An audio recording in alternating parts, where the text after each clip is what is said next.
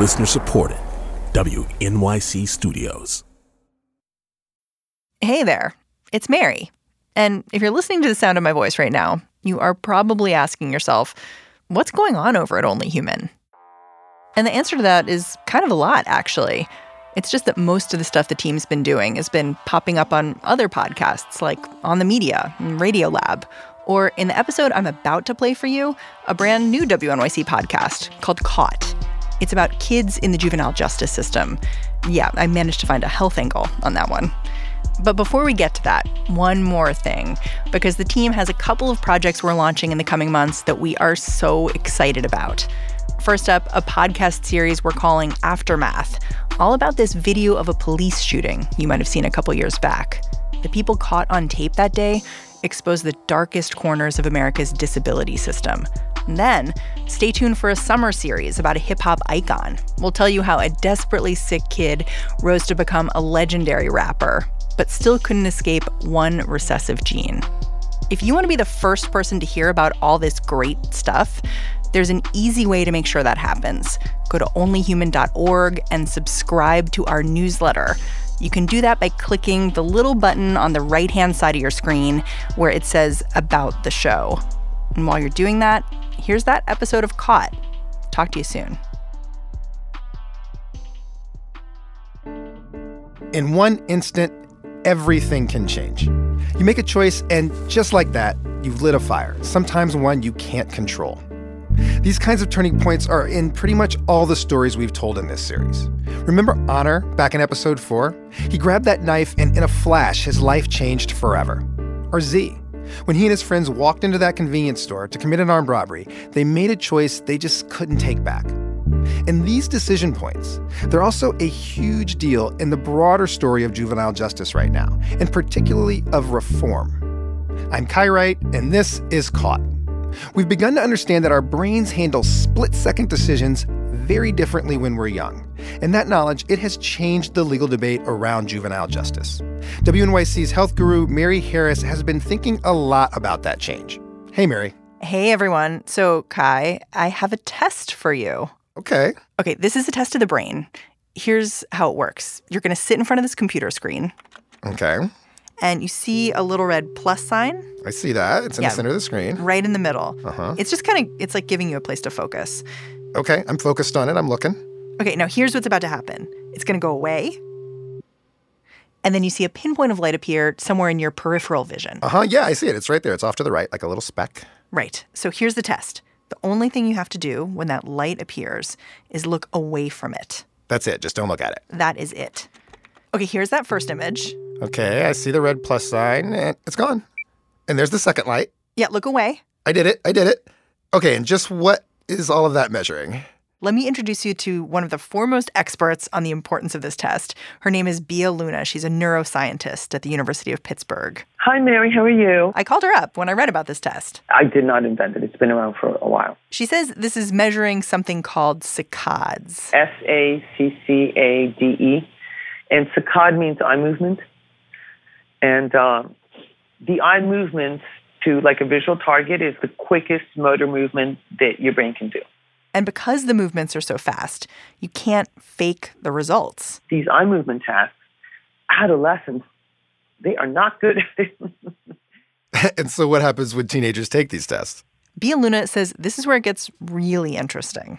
what we see that adolescents do, like maybe 30 something percent of the time, is that they look at the light and then they turn the other way. They're like, oh, shoot. And they turn the other way. Teenagers are basically unpredictable. They can do this right, but they mess up. And that's very compelling because it's saying, I knew exactly what you wanted me to do.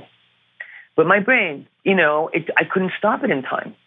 You know, I couldn't have the executive part of my brain that's saying, you know what? You know what you have to do? Just don't look at that freaking light. So, what she's talking about here, the executive part of your brain, when that's working, it's a sign your brain is mature. The executive brain. That I get. I understand. Yeah, and the teenage brain is really not there yet. Actually, tests like this one show that our brains don't really mature until we're in our 20s. And the doctor with his eye movement test, as crazy as it sounds, she ends up being weirdly important in changing how courts treat juvenile offenders in this country. Because when lawyers learned about this science, they made it part of their argument that juvenile offenders are different and should be treated differently. Different punishments, shorter sentences. We've talked a lot in this series about smaller piecemeal fixes, and those are important. But the story Mary is about to tell us is about a real chance to chip away at the mass incarceration that starts so young. And it's about thousands of people getting a second chance. Yep, I'm here. Can you hear me? I'm talking about people like this. Yep. Okay. This is a 26 year old named Stephen Hall. Tell me what you had for breakfast this morning, just so I can I can hear how you sound. Stephen was just 17 when he was arrested for second degree murder in rural Pennsylvania. We had farina and a blueberry muffin, surprisingly. Is that like a good thing? I mean, yeah, I haven't had a blueberry muffin in probably about nine years. oh my god. Yeah, life as I know it. He's been sentenced to life, no parole. He's been in for nine years. For now, he's trying to make the most of his time inside. So just so it's clear, in the background, is that one of your dogs you're looking after? Huh? Is that one of your dogs? Oh, yeah, yeah, yeah. He's gotten pretty good at training dogs for the disabled. What kind of dog is it? It's a uh, purebred Labrador, trained to be service dogs. Stephen ended up here after a night with some friends went very, very wrong. Let's see here. How do I start that one out? I mean, I guess I was I was just like any other teenager. I mean, I just I just got caught up with a a bad group of people that I probably should have thought better of being with, but It started with some drugs. I drugs. was I was passed out. I was high on heroin and I was drinking, so I was pretty much comatose in my chair, passed out. Which is when his friend, a guy named RJ, woke him up and said, I've got this idea.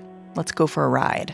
Usually that just means we're gonna go ride around, and smoke some weed, maybe shoot off at some deer or something we see on the side of the road. It doesn't mean doesn't mean what happened. This one decision to jump in a car, go for a ride, it's the moment when everything changed for Stephen. I tracked down this old police tape from when he was arrested back in 2008. Okay, just uh, we started the recording, um, just so we know who all was in the room. I'm Trooper Greg Raybuck. I'm with Trooper Tim Whitman. Stephen had just turned 17 at the time, and his parents are actually with him for this interrogation. Gail Hall, Hall, Rhonda Hall, which are parents to Stephen Hall. Yeah. It is October 15th at um, about five after 2 p.m. You can hear how young Stephen sounds, also how trusting he and his parents are, as the police read Stephen his rights. Having the rights in mind, uh, do you agree to answer questions today? Yeah. Okay. Yeah, I told I'll, I'll do as much as I can. The police had been investigating the death of a man named Tim Finucane for a couple of months by the time they got to Stephen. They'd traced the fatal shot to Stephen's gun. I mean, I, I told you guys, I told you and the other guy. I, I, I explained to you last night that the bricks were starting to fall and they were all going to come crumbling down. Yeah. That's what happened between last night and today. Uh, all the evidence we've got, we know that you were there. So that's where we need to start. was you there? Yeah. Why didn't you tell us last night, Stephen? Because I was scared. Rightfully so. But you need to take the step in the right direction. Stephen knew he'd been caught. So he tells the police how the night started out with shooting at deer, drinking. And then his friend RJ got the idea to drive deeper into the Allegheny National Forest and rob Tim Finucane. Why did he tell you he wanted to go to that place again? Money. Money? Yeah, he said that the guy, he, he worked on the guy's house before with Leonard, and he paid in big wads of cash, so he figured he had tons of money on him. Okay. I mean, like I said, if, if I would known he would have killed the guy, I wouldn't even, I would have jumped out the car.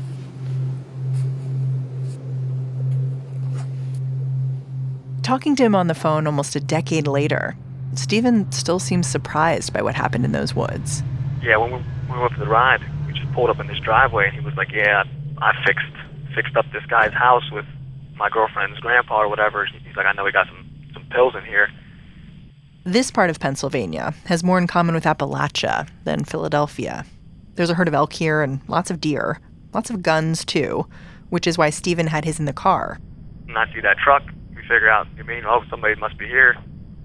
We devise a quick little plan to go ahead and have me get the guy out of the house, fake an injury, walk him down the driveway, because the driveway's probably like at least 50 yards.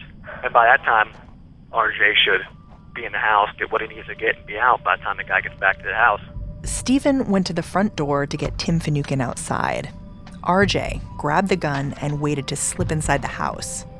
Stephen was walking Finucane down the driveway when he heard a shotgun blast. When I heard that first shot go off, I pretty much just stopped dead in my tracks because, um, like, the first thing went to my mind. I mean, I was high and all, but like as soon as something like that happened, like the whole high went away. I wasn't high no more. I was completely sober. Like that shit just put me into a stage of high alert, pretty much. And I just I froze in my tracks and just started looking around, like, what the fuck's going on right now? Stephen didn't know why RJ shot Tim Finucane, but he knew he was in the line of fire. He he was visible to me. I seen I seen him get hit. It didn't look like he got hit. Like he stayed on his feet and everything. He kept walking. Like I saw like a little bit of a jerk, but I never imagined it. Like you see that shit in movies all the time, and you think like it's nothing. But when you actually see it, it's I it's a little shaky, I guess. But then when I heard the second shot, heard like a kind of a grunt or gurgle type noise, and that I don't know. I've been trying to forget that ever since that happened. And uh, I took off running in the woods. How far did you run? I don't even know. I really don't. I ran into the woods. I started running in trees and tripping over, tripping over barbed wire and bushes and shit. and I finally came out. What felt like hours later, but it was probably about like maybe like half an hour later. Finally found my way to the road and just started walking back to my friend's house. Tim Finucane lay in his driveway until the next day when a neighbor found him. Kind of have a hard time like replaying it in my mind, like scene for scene, but there'll be times where I'll get like little tidbits that pop in my head of what happened at this time or what happened this time, things like that. Whenever it first happened, that shit played in my head while I was sleeping over and over and over again like a freaking nightmare. Stephen didn't tell his parents what had happened. The first time they heard this story was when they were sitting with Stephen in that interrogation room, audio tape rolling, and he was confessing. Okay. And then he just, all I heard was, uh, and then he hit the ground, and I just, I ran into the woods.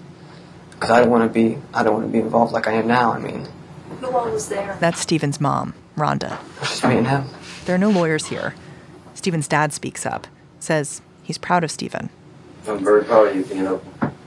It takes a lot of courage to do that. Should have done it last night. I know, but I was scared. Throughout the interview, Stephen keeps saying this that he's scared. And his parents are treating him like he's a kid. When Stephen was in middle school, his parents found out he was smoking pot.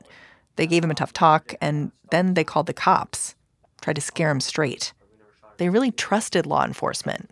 It's just who they are. At the end of the tape, Stephen's mom, Rhonda, asks, Now what? It's so quiet you can barely hear it. Stephen says, Now they're going to arrest us. I'm going to stop the recording now. Just that, since we're done with the questioning here, we'll go through. Here's what happened Stephen was arrested. Even though he was 17, he was charged with second degree murder in adult criminal court. He never went home. Eventually, he and RJ went on trial together. The jury deliberated for six hours and found them both guilty. At Stephen and RJ's sentencing, the judge talked about the teenage mind. He said the teenage brain is like a sports car. It's got a great engine, fantastic acceleration, but very poor brakes. And the night Tim Finucane was killed, the brakes were off. But the life sentence he gave Stephen was mandatory. It was right there in the sentencing guidelines. Back then, it didn't really matter what the brain science said. At first, I never even imagined I was going to get this amount of time. Never even crossed my mind. I thought maybe at most I'll do a couple months, maybe a year or something like that. I didn't even imagine that I could do this amount of time.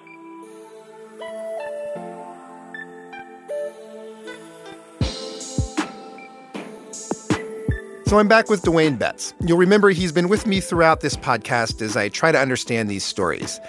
And Dwayne, I just have so many questions about Stephen's case because, first off, it seems to me like, I mean, the kid just ran away from what happened, right? He didn't commit the actual murder. So why was life mandatory for him? It's one of the spaces in which the problems with adult criminal law get highlighted when the defendant is under the age of 18. And so in Pennsylvania, they have felony murder, also called second degree murder. And it means that you didn't have to intend to commit the homicide if you were there.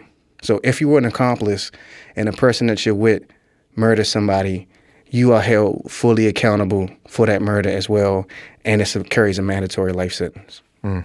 I mean, there's cases in Pennsylvania where people were drunk in the in the car while somebody committed a robbery and, and murdered somebody, and they got a life sentence, a mandatory life sentence. And, and the real thing is that this raises questions about broader criminal law issues, and it's not just about Stephen being a juvenile, but we only think about how pernicious this law is because Stephen is a juvenile. So you've got this cascading effect. We've got these really inflexible laws for adults. We put kids into it, and they're doubly inflexible as a consequence. And we don't actually pretend that we imagine that the law is accounting for the behavior that occurred. Right when he's found guilty of felony murder, we don't actually believe that he intended to kill the victim. We know that he didn't intend to kill the victim. And it's more clear, more plain when you deal with a juvenile. And, and I think that's the tragedy uh, of this particular situation.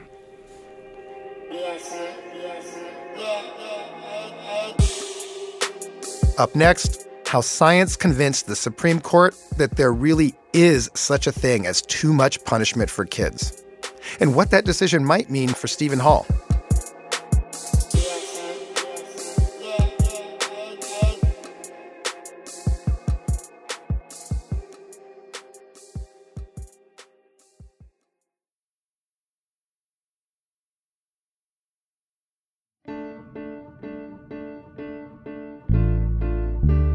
Understand how brain science got to the Supreme Court, you need to meet one person. And this is not live, right? His name is Stephen Harper. Okay, because I sometimes go blah, blah, blah, blah. Mary Harris caught up with him recently. Stephen Harper is a lawyer. He spent years defending juveniles. But watching his clients get longer and longer sentences, adult sentences, made him feel a little hopeless. So he decided to focus on a less frustrating specialty death penalty litigation. I said, Well, I'm not doing what I wanted to do. And what I want to do now is to try to save people's lives because I'm not saving children's lives. And Stephen Harper's fight to use science to change the way we think about juvenile offenders started when those two worlds, juvenile defense and death penalty litigation, collided. This is in 1999. I think it was November of 1999. A friend at the American Bar Association sent him a list, five names, all men who'd committed crimes as juveniles, and all of whom were scheduled to be executed over the next year. And I remember being shocked by that and hadn't really thought about the juvenile death penalty. The United States was one of just a few countries still doing this. The others included Somalia, Saudi Arabia, Iran, and TV news began to pick up on it. That will make this a record setting month for the United States. Three executions of juvenile offenders in one month. That's compared to 10 over the last decade. Harper started lending a hand with individual cases, but four out of the five men on that list were executed anyway. So he decided he had to do more. Initially, we were working on a case by case basis, and then we said, wait a minute, we're going to form an organization that is specifically aimed at ending the juvenile death penalty. And all along, he's making this bigger case. Our slogan really became simple, which was kids are different and they shouldn't be subject to the ultimate penalty because they're so different. But he had this problem. How do you prove that kids are different? It seems like it's just common sense. And this is where the brain science comes in. The opinion of the court number 008452 Atkins against Virginia will be announced by Justice Stevens. Because as Stephen Harper is trying to make his case, this decision comes out from the Supreme Court Atkins versus Virginia. It's about people with intellectual disabilities. Those mentally retarded persons who meet the law's requirements for criminal responsibility should be tried and punished when they commit crimes. Because of their disabilities in re- areas of reasoning, judgment, and control of their impulses, however, they do not act with the level of moral culpability that characterizes the most serious adult criminal conduct. Culpability. This is the magic word. The justices ruled that because people with mental disabilities have problems with judgment and impulse control, they can't be executed. They are less culpable. Stephen Harper heard this and he thought, I know some other people who have problems with judgment and impulse control. And in that decision, um, they actually talk about people with mental retardation as being children. And we jumped on that word um, and said, wait a minute, if, if, if the mentally retarded are children, then clearly children are children and they should not be executed either. And Harper realized the brain science could prove it. Kai, you remember that test I gave you at the top of the show with the blinking lights? Yeah, the saccades or whatever they're called with the neuroscientist, Dr. Luna. Yeah, so Harper recruited scientists just like Dr. Luna to help him translate all this heady neuroscience into legalese. So that became obvious that kids' brains were different. And I was taught when I was a lawyer by the judges that children's brains were fully developed when they were 14 years old. This is how much the science has changed in just the last couple of decades. Harper dug in. He took two years off from his public defender job to recruit more scientists all over the country. He convinced them to release policy statements about the teenage brain, stuff he could use as evidence in court. And all the while, he's just waiting for the right case to pop up so he can bring his argument to Washington. Should a 16 year old killer face the death penalty? The case comes from Missouri and involves a particularly brutal and senseless murder. Eventually, that case found him. It started as a burglary at this home in Fenton, Missouri, south of St. Louis, early on a September morning in 1993. A horrific murder committed by teenager Christopher Simmons. They bound her, put her in her own vehicle, transport her to a bridge, and threw her over alive. It was a horrible case. And he was offered a plea of life, and his mother and other adults convinced him not to take it. His case was tried and he was sentenced to death. But Simmons' lawyer appealed and then appealed again, arguing that a teenager like Christopher Simmons should not be executed because he was just as impulsive as someone with intellectual disabilities. In 2004, Simmons' case headed to the Supreme Court.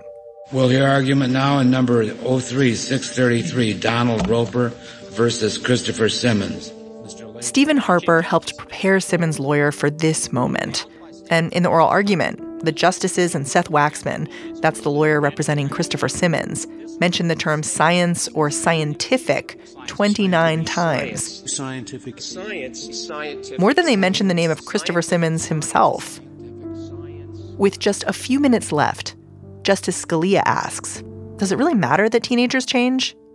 Everybody changes, but that doesn't justify uh, uh, uh, eliminating the, the proper punishments that society has determined. I think, with respect, Justice Scalia, Waxman I, jumps in and pivots right back to the science.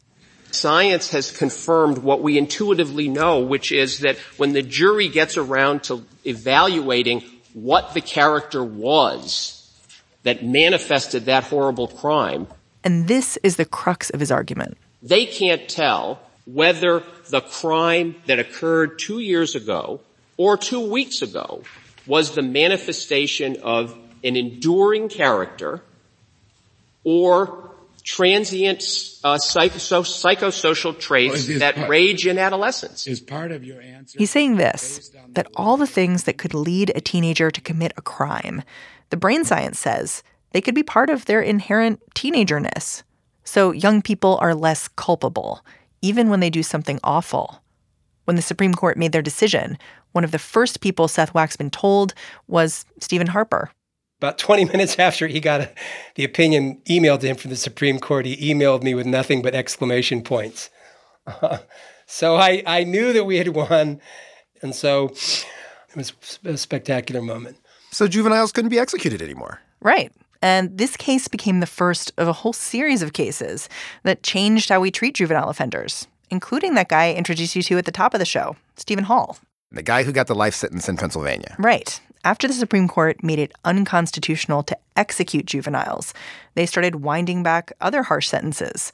First, they decided juveniles could only be sentenced to life if they committed murder.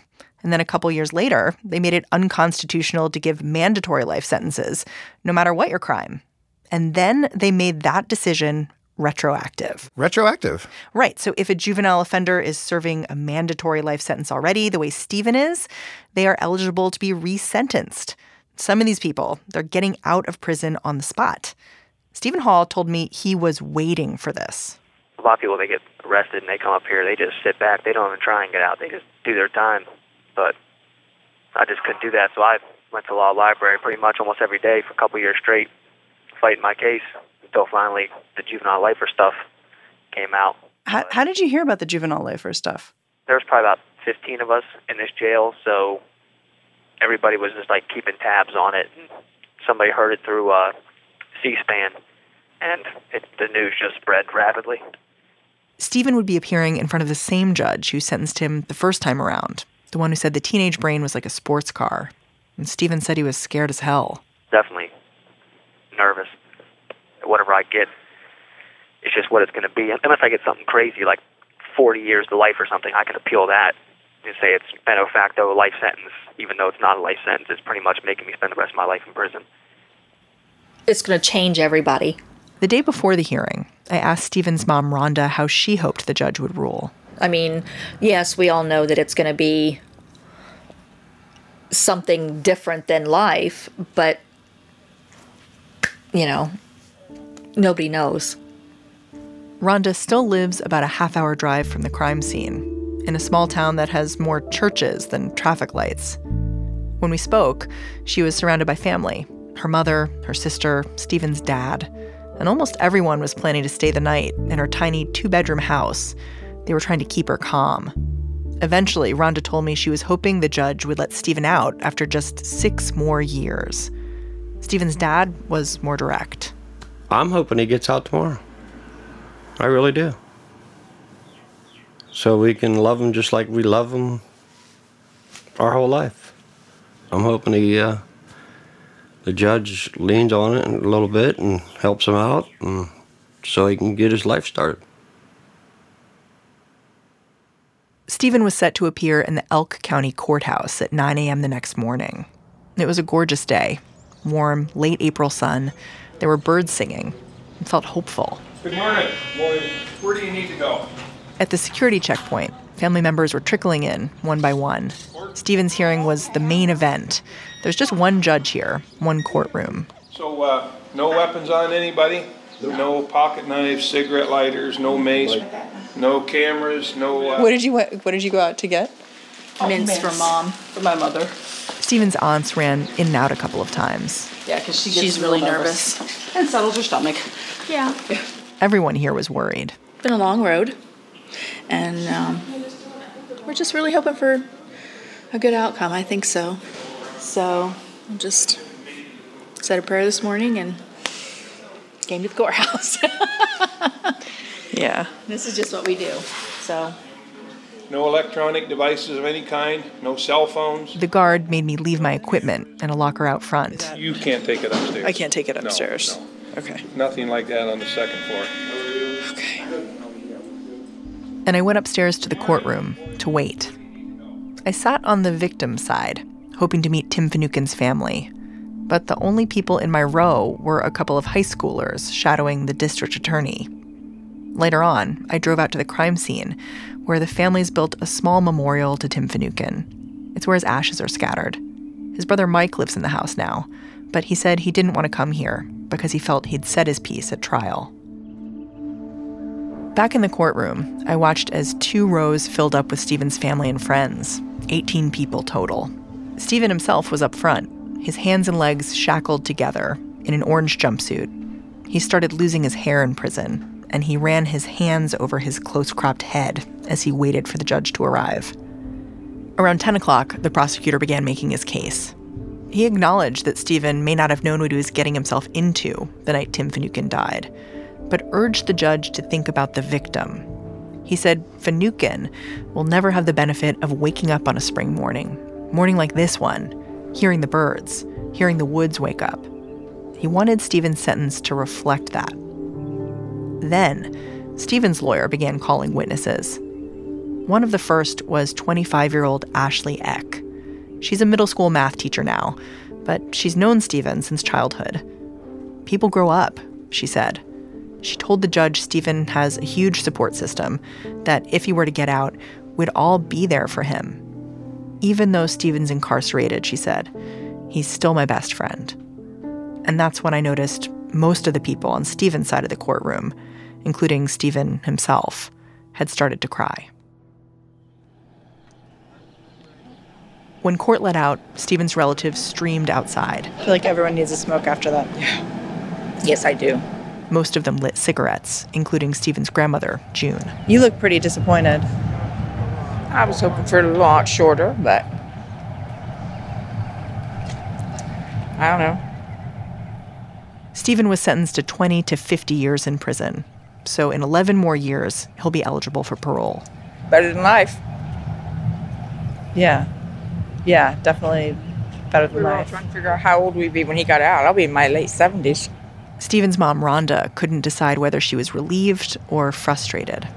I'm just trying to figure out how you feel after a moment like that because it's like there's so much buildup, and then it's like I know. I felt like he was drawing it out. I'm like, Oh just God, tell us already.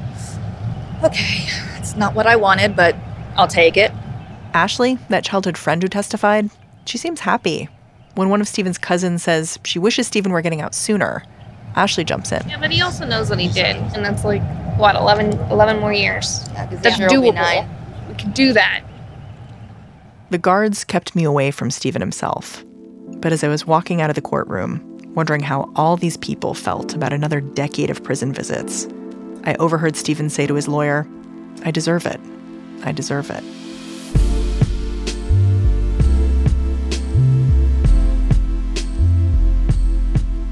So that's what's happening with Stephen. But Mary, what about beyond him? What about around the country? How is this playing out? So it's really, really uneven across the country.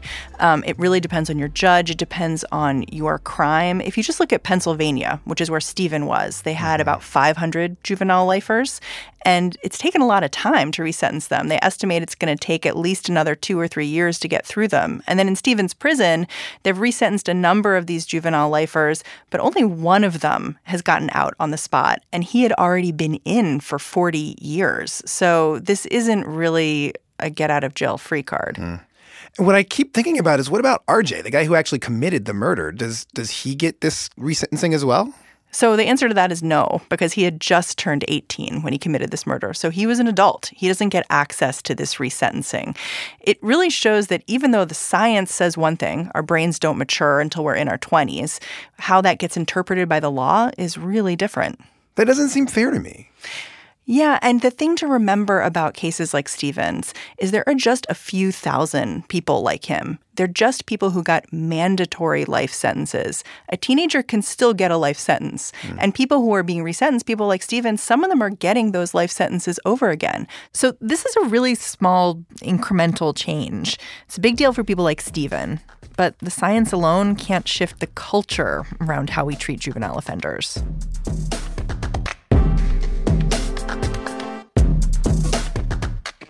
Coming up, we meet a girl in Walla Walla, Washington, who just won't go to school. Seems like that should be a concern for her parents, or maybe for a school social worker. But in Washington state, it actually gets her sent to detention. I felt dumb that I went to juvie. I, I just I think it's pretty stupid that they take you to court for not going to school. It's just dumb. That's next on Caught. You enjoyed this episode, felt like you learned something, go listen to all the other episodes of Caught wherever you get your podcasts. The reporting the team did is simply phenomenal. And stay tuned for what's next from Only Human. Talk to you soon.